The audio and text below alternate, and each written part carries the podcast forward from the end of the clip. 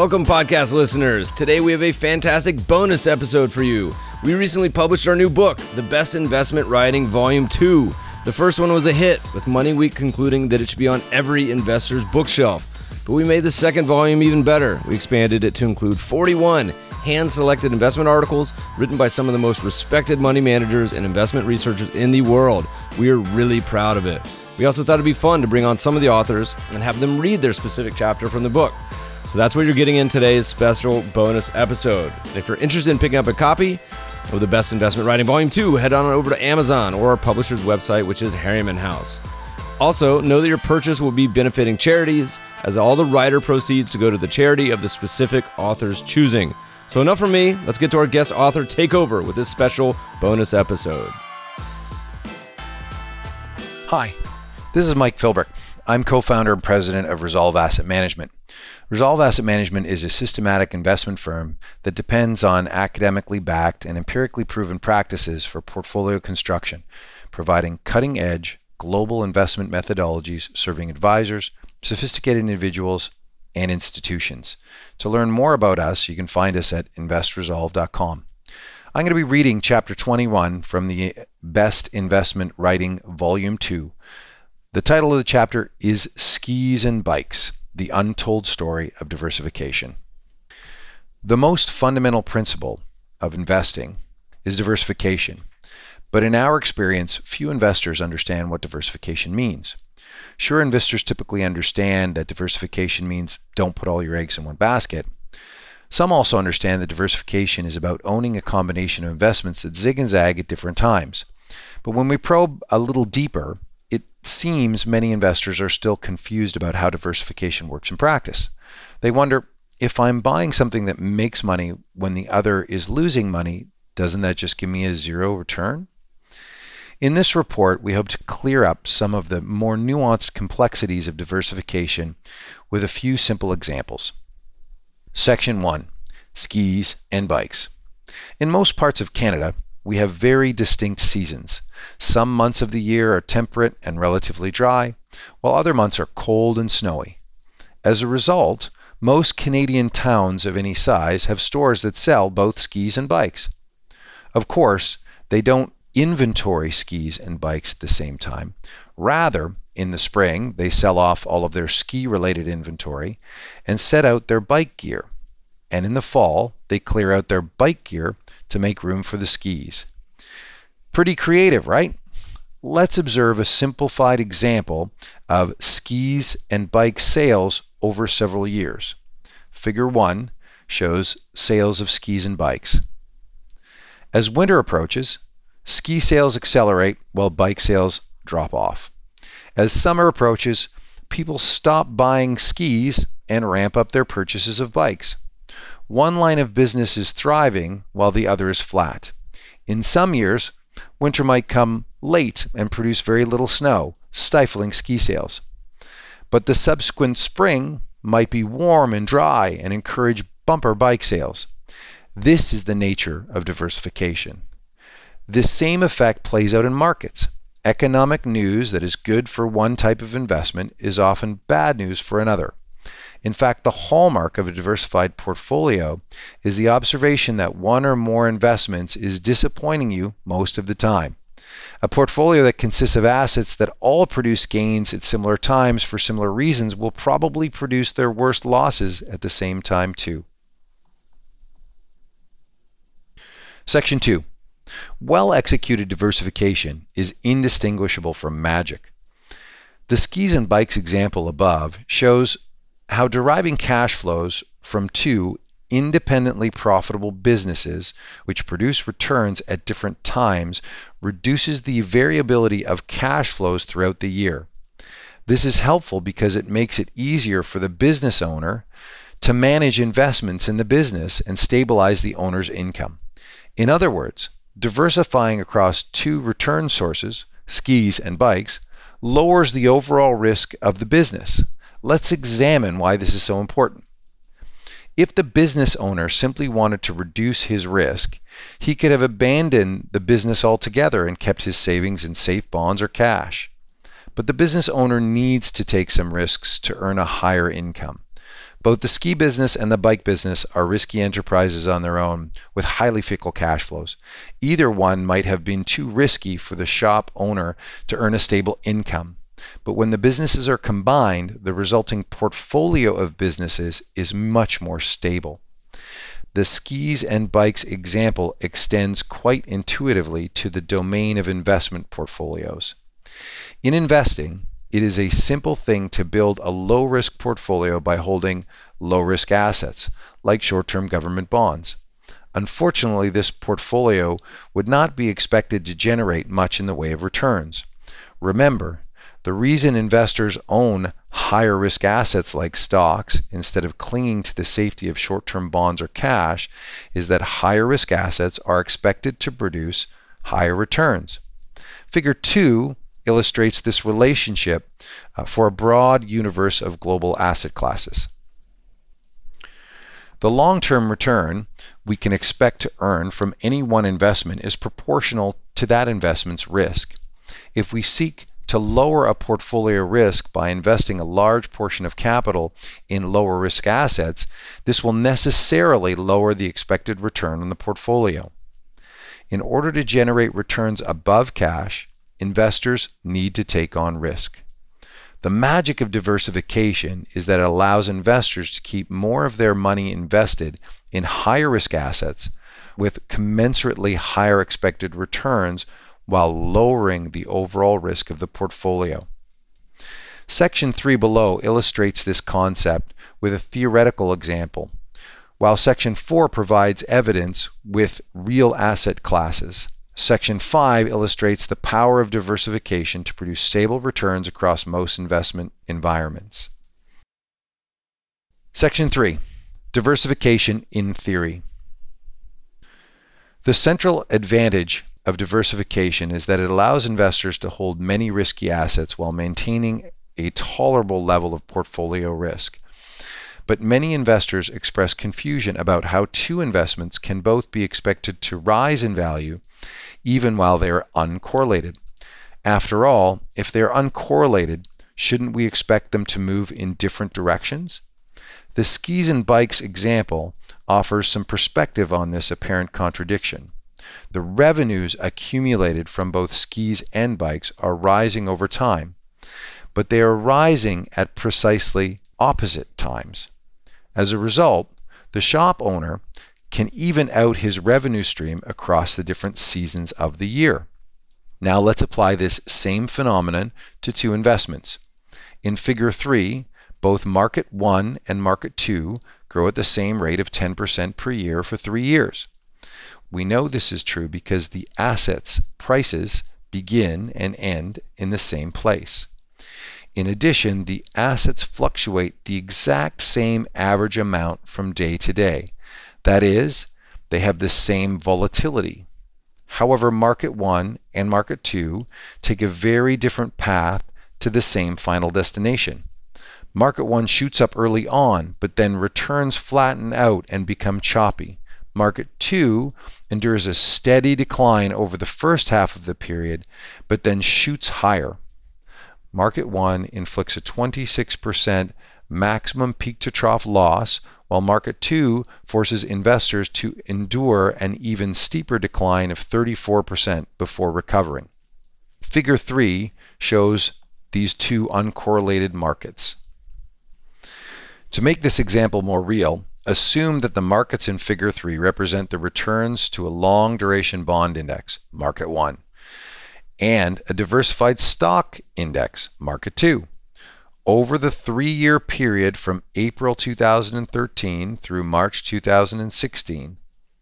By the middle of the period, investors in the stock index are extremely anxious as their wealth has declined by 25%. They are also envious of investors in bonds who have outperformed them by over 50%. Meanwhile, investors in bonds are convinced that their outperformance was inevitable in retrospect, given their superior talent and good sense. Of course, by the end of the period, those investors in stocks who kept the faith with their investments ended up with exactly the same wealth as investors in bonds. Remember that Market 1 and Market 2 have the same expected average returns over the long haul. However, they move in different directions at different times for different reasons. In other words, they are uncorrelated. If we expect the same average outcome from both markets and they are different, then we should take advantage of the opportunity for diversification. Consider the experience of an investor that places half of her capital in market 1 and half in market 2 over the same period. Figure 4, combining two uncorrelated markets. When we examine the full three year experience of a diversified investor relative to investors with concentrated investments in just one market, it's clear that diversification produces a gentler ride. While the diversified portfolio produced the same return, it did so with about one third less volatility. Even better, because the declines in the two markets occurred at different times, the diversified portfolio achieved its return with a 40% smaller peak to trough loss than that endured by investors in either of the individual markets. However, while it's clear with the benefit of perfect hindsight that diversified investors were better off over the entire period, it's illustrative to revisit how each investor might have felt halfway through.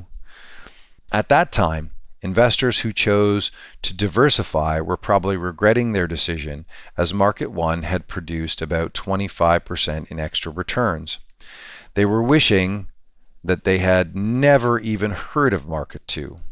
Only after the completion of the period, once Market 1 experienced its own 26% decline, would diversified investors finally have felt vindicated. What makes investing so incredibly challenging is that we can't know for sure in advance whether two investments will produce the same returns or whether one investment will produce higher returns than the other. And even if there is a high degree of confidence that one investment will beat another in the long term, there is no guarantee that returns will converge over a time horizon that investors can live with. For example, over the two decades from 1981 through 2001, safe U.S. government treasury bonds produced higher returns than the stocks without inflicting the pain and anxiety of two major bear markets. Ironically, this uncertainty about the true average return is actually a good thing. Investors knew the true average return of their investments in advance, it's likely that these investments would attract a lot more capital. This would drive the prices of these investments so high that future investors would necessarily earn much lower returns. As a thought experiment, it's interesting to see how introducing more uncorrelated investments can make the experience even smoother. For example, in the event an investor could construct five uncorrelated investments with the same 10% expected compound rate of return and 20% volatility, an equally weighted portfolio would have the same return but less than half the volatility of any of the individual investments. Even better, while the average peak to trough loss for each individual investment is close to 30%, the peak to trough loss of the portfolio is well under 10%. Figure 5, combining five uncorrelated re- sources of return. As you can see, the holy grail of diversification is the ability to introduce streams of investment returns from many diverse sources. The emphasis here is on the word diverse, as it is unhelpful from a diversification standpoint to add many investments that are highly correlated. However, the diversification advantage from adding many uncorrelated investments to a portfolio is indistinguishable from magic. Section 4 Diversification in Practice. We've seen that by combining investments with uncorrelated return streams, we can create a portfolio that preserves returns while dramatically reducing risk. This is interesting in theory, but it prompts the question how can we make diversification work for us in practice? There are two parts to this answer. The first part addresses how to fit together assets with different risk profiles. The second part deals with finding truly uncorrelated investment. investments. It turns out this is harder than people think, and most investors get it wrong. Step one balance. Diversification is about balance. Unfortunately, while many investors own products that are labeled balanced, the portfolios underlying those products are anything but. The imbalance occurs because the assets in the portfolio have wildly different risk profiles. As figure 6 shows, when you hold an equal portion of stocks and bonds in a portfolio, the portfolio is completely dominated by stock risk because stocks are so much more volatile than bonds. This large imbalance is not just a theoretical curiosity, it has a very real economic impact on portfolios. Remember, portfolios should be engineered to be resilient to all major economic environments.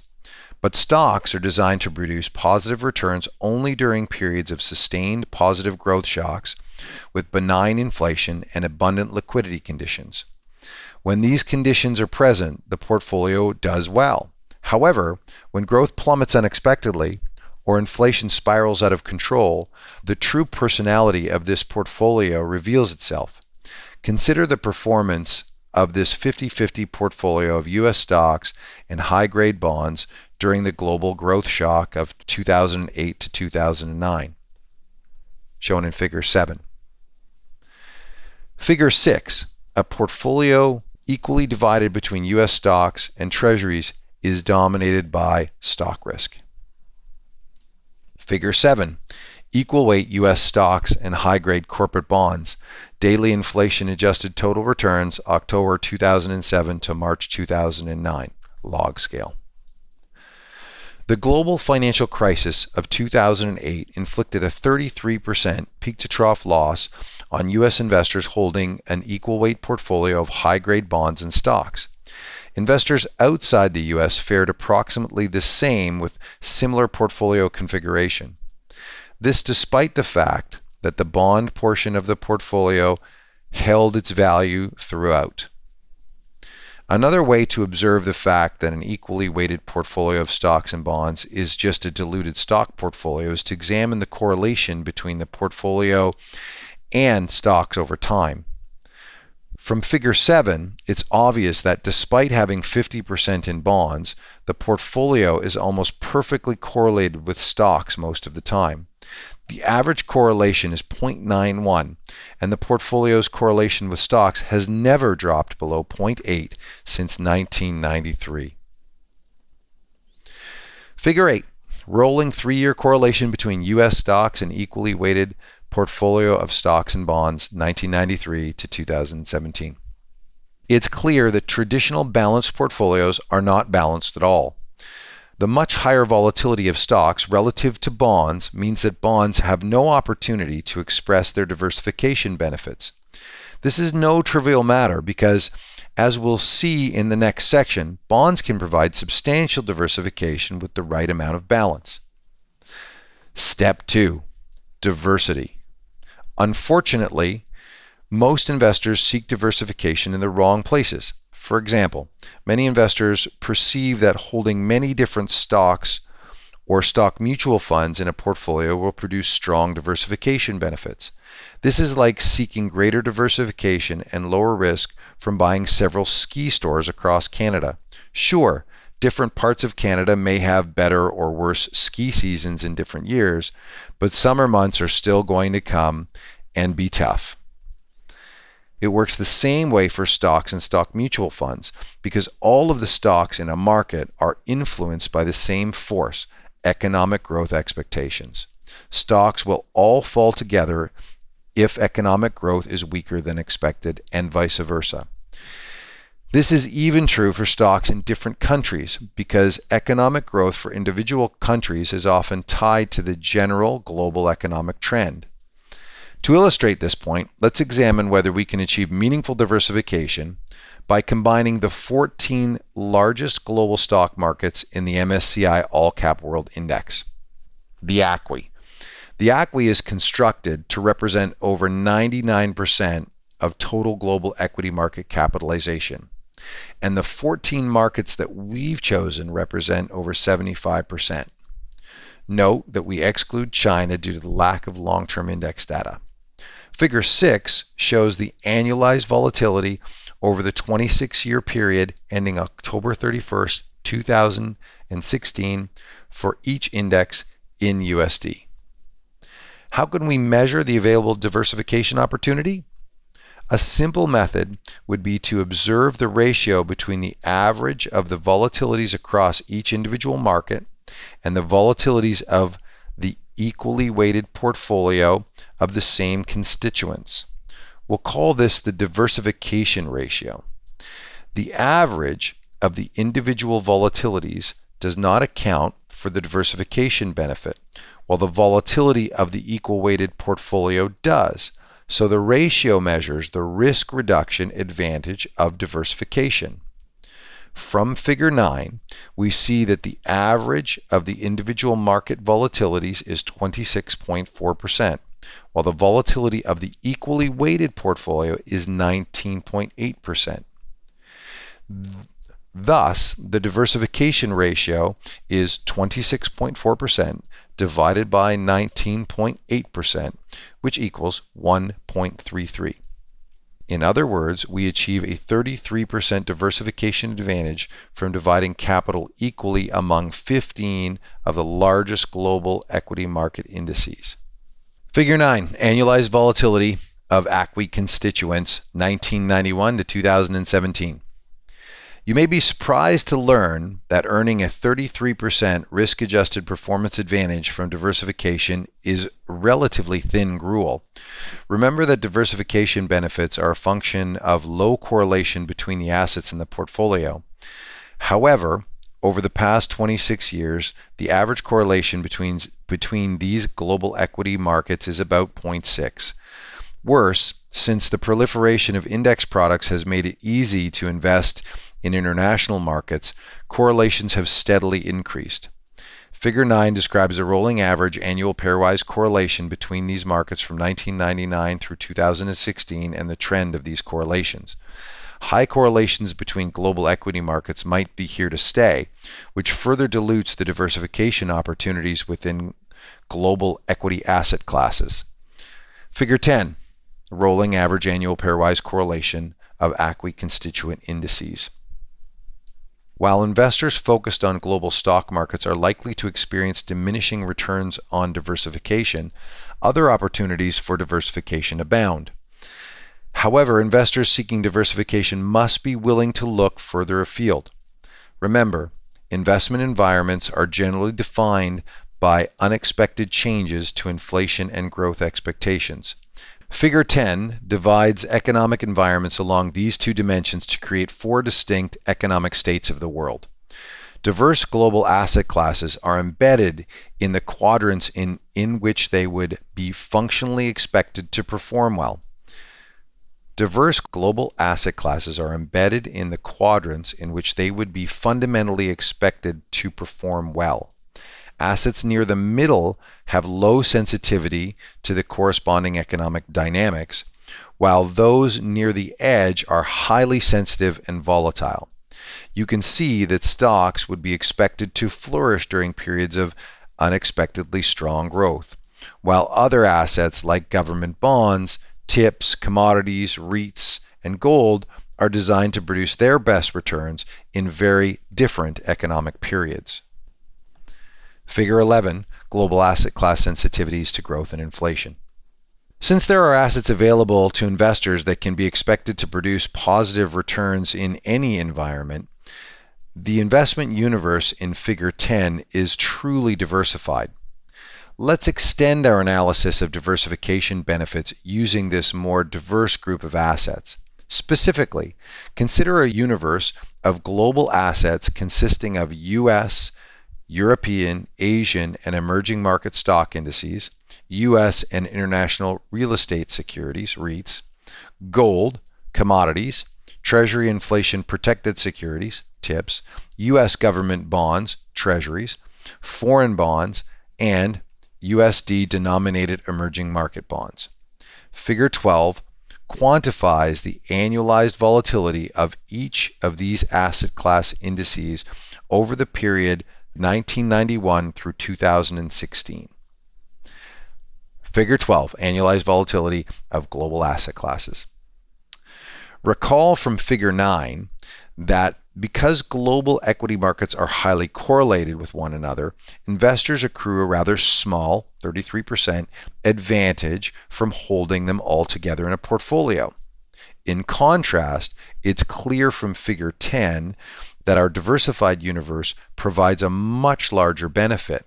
The average of the individual asset class volatilities is 17.1%, while the volatility of the equally weighted portfolio is 9.9%. Thus, the diversification ratio is 19.8% divided by 12%, which equals 1.73. In other words, we achieved a 73% diversification advantage from dividing capital equally among the 13 major global asset classes. Even better, there is no reason to believe that this diversification benefit from investing in diverse global asset classes will go away anytime soon. Figure 13 clearly shows that the average annual pairwise correlation between these diverse asset classes have been persistently low, averaging 0.25 compared to the average of 0.6 correlations across global equity markets. And in contrast to what we observe across global equity markets, the trend does not appear to be increasing material over time. And in contrast to what we observe across global equity markets, the trend does not appear to be increasing materially over time. Figure 13, rolling average annual pairwise correlations of global asset classes. The lesson from this section is that diversification has very practical benefits, but only for investors who can think more broadly about the world's many sources of returns. Investors who are uncomfortable investing outside their borders or in unfamiliar asset classes will incur large opportunity costs. Either they will own a portfolio that is much more vulnerable to risk in order to earn the returns they need, or they will own a portfolio that earns a lower return at the level of risk that they can tolerate. Section 5 Diversification for Stable Returns in All Environments. This paper has made the case that the primary advantage of diversification is that it allows an investor to hold many risky assets in a portfolio with commensurately high expected returns, but with much less risk than would be experienced by holding any single asset on its own. We laid the foundation for this concept using theoretical uncorrelated return streams and discovered that it is possible to combine many risky but sufficiently uncorrelated assets in a portfolio to dramatically lower portfolio risk.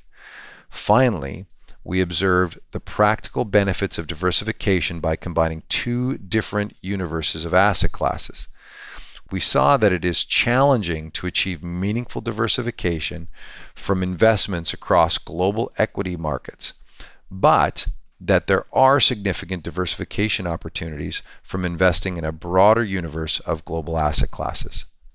In the final section, we will explore how to combine all of the concepts discussed so far to create robust portfolios that are designed to thrive in most economic environments. Specifically, we will analyze how to use the diverse universe of asset classes described in figures 11 and 12 to create maximum balance in a portfolio. First, let's revisit the historical personalities of our assets by reflecting on their long-term volatilities and their average correlations with all of the other assets. Figure 12 summarized the long-term average volatilities of major markets. Recall that Treasury bonds produced just one quarter of the volatility of most risky assets like stocks and commodities over the past 25 years. On the correlation front, figure 14 shows that U.S. Treasuries in general have exhibited the lowest correlation with other assets, followed by gold and commodities. Mostly as a function of currency effects, we use unhedged bond indices. Foreign bonds are grouped between equities and commodities in terms of average correlation. Figure 14, average pairwise correlation with other assets, 1991 to 2017.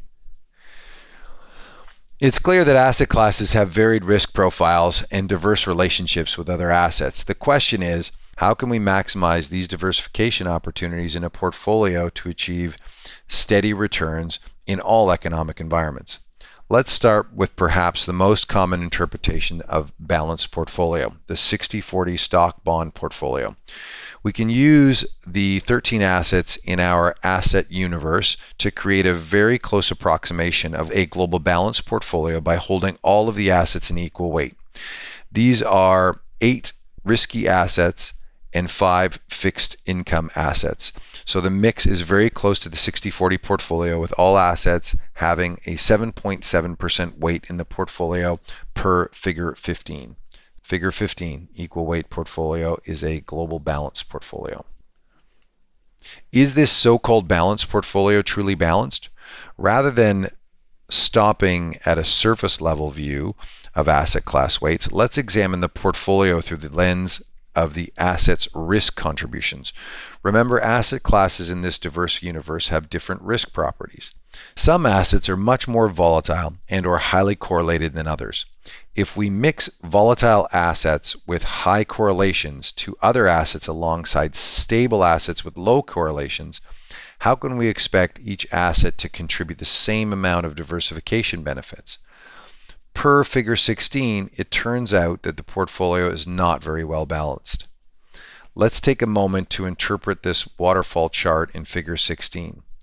Each bar shows the total risk contribution in units of volatility for that asset as a constituent of the portfolio. The portfolio volatility above the black bar on the right side is the sum of all the constituent asset volatilities as a quick sanity check, you'll note that the total volatility of the equal weight multi asset portfolio in figure 16 below is exactly the same as the portfolio volatility in figure 12. Quick, go confirm this. It will help cement the concept. It's clear that the risk contributions from the fixed income assets in the light gray are completely dominated by the risk contributions from the other risky assets. In fact, the sum of the risk contributions from the bonds is just 0.6%, which means the other assets cumulatively contribute 9.3% of the 9.9% in total portfolio volatility. While it might seem strange that an asset can contribute negative risk to a portfolio, see T bonds in figure 16, this is a simple consequence of the fact that the asset is negatively correlated with the portfolio itself.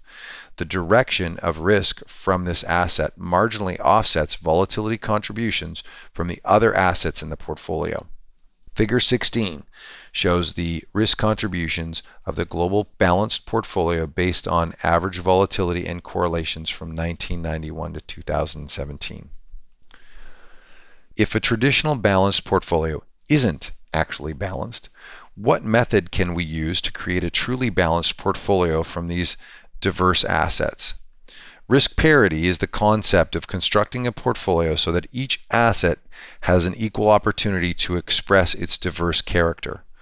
Quantitatively, this occurs when each asset contributes the same amount of risk to the portfolio.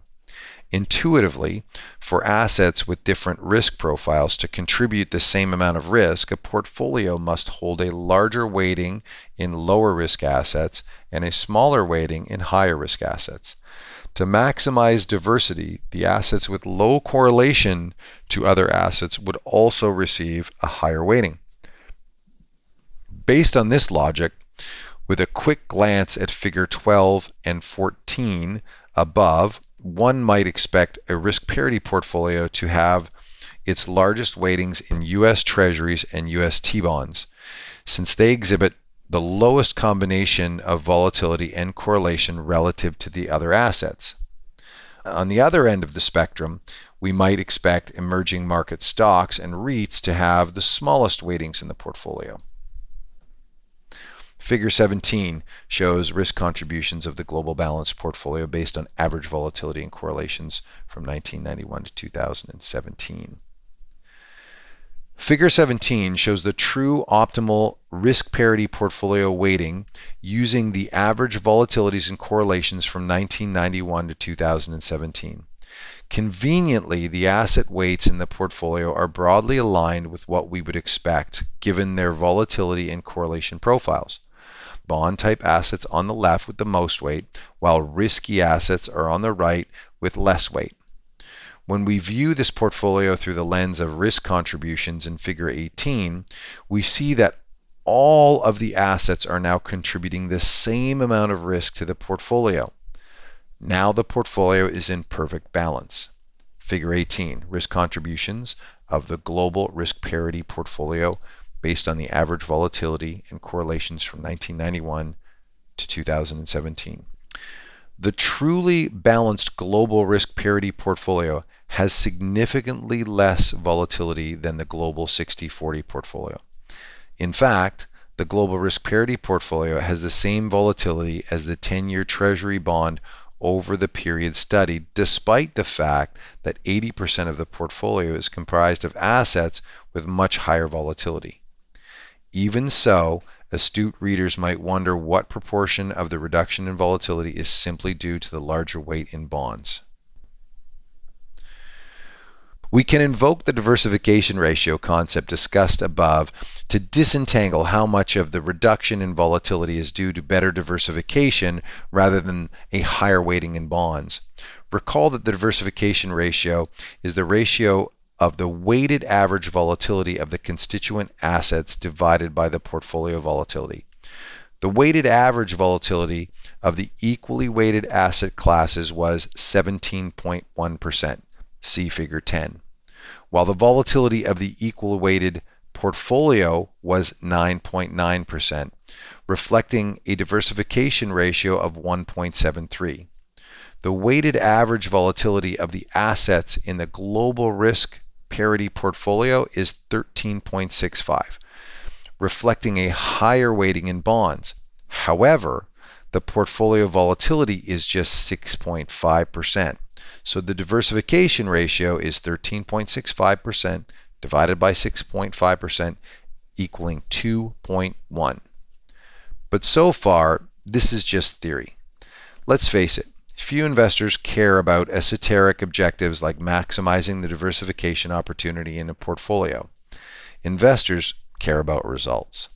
Specifically, they want to maximize their returns with minimal risk. Figure 19, in Figure 19, we examine the historical character of the global 60-40 portfolio and the global risk parity portfolio over the past quarter century to see what diversification means in terms of real dollars and cents. Specifically, let's use a prudent amount of leverage to scale both strategies to a target 10% portfolio volatility.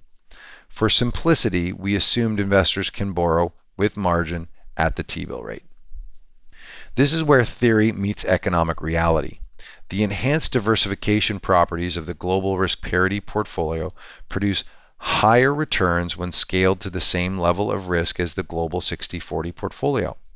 In fact, over a quarter century, the global risk parity portfolio produces almost twice as much wealth at the same level of volatility and with a smaller peak to trough loss or maximum drawdown along the way. Figure 19 shows the global risk parity portfolio versus the global 60-40 portfolio scaled to 10% volatility from 1991 to 2017. Summary. This paper set out to correct a variety of misconceptions about diversification. Many investors are fundamentally confused about how two assets can move in different directions without canceling each other out. In the first section, we described a simple business that sold skis in the winter and bikes in the summer. The revenues from these two sales channels arrive at different times of the year, but they both contribute to the bottom line. When combined, the business is able to earn much more stable cash flows, perhaps allowing the owner to scale the business more aggressively for growth. Diversified investments work the same way in a portfolio. Diversified investments work the same way in portfolios. As more uncorrelated sources of return are introduced, portfolios experience lower volatility, and smaller peak to trough losses. This is important because investors seek returns by investing in risky assets. Diversification provides the opportunity to invest in a variety of risky assets with commensurately high expected returns, but at a fraction of the total risk that an investor would endure from an investment in any single asset on its own. Unfortunately, traditional portfolios get diversification wrong for two reasons. First, they fail to account for the fact that asset classes have very different risk profiles.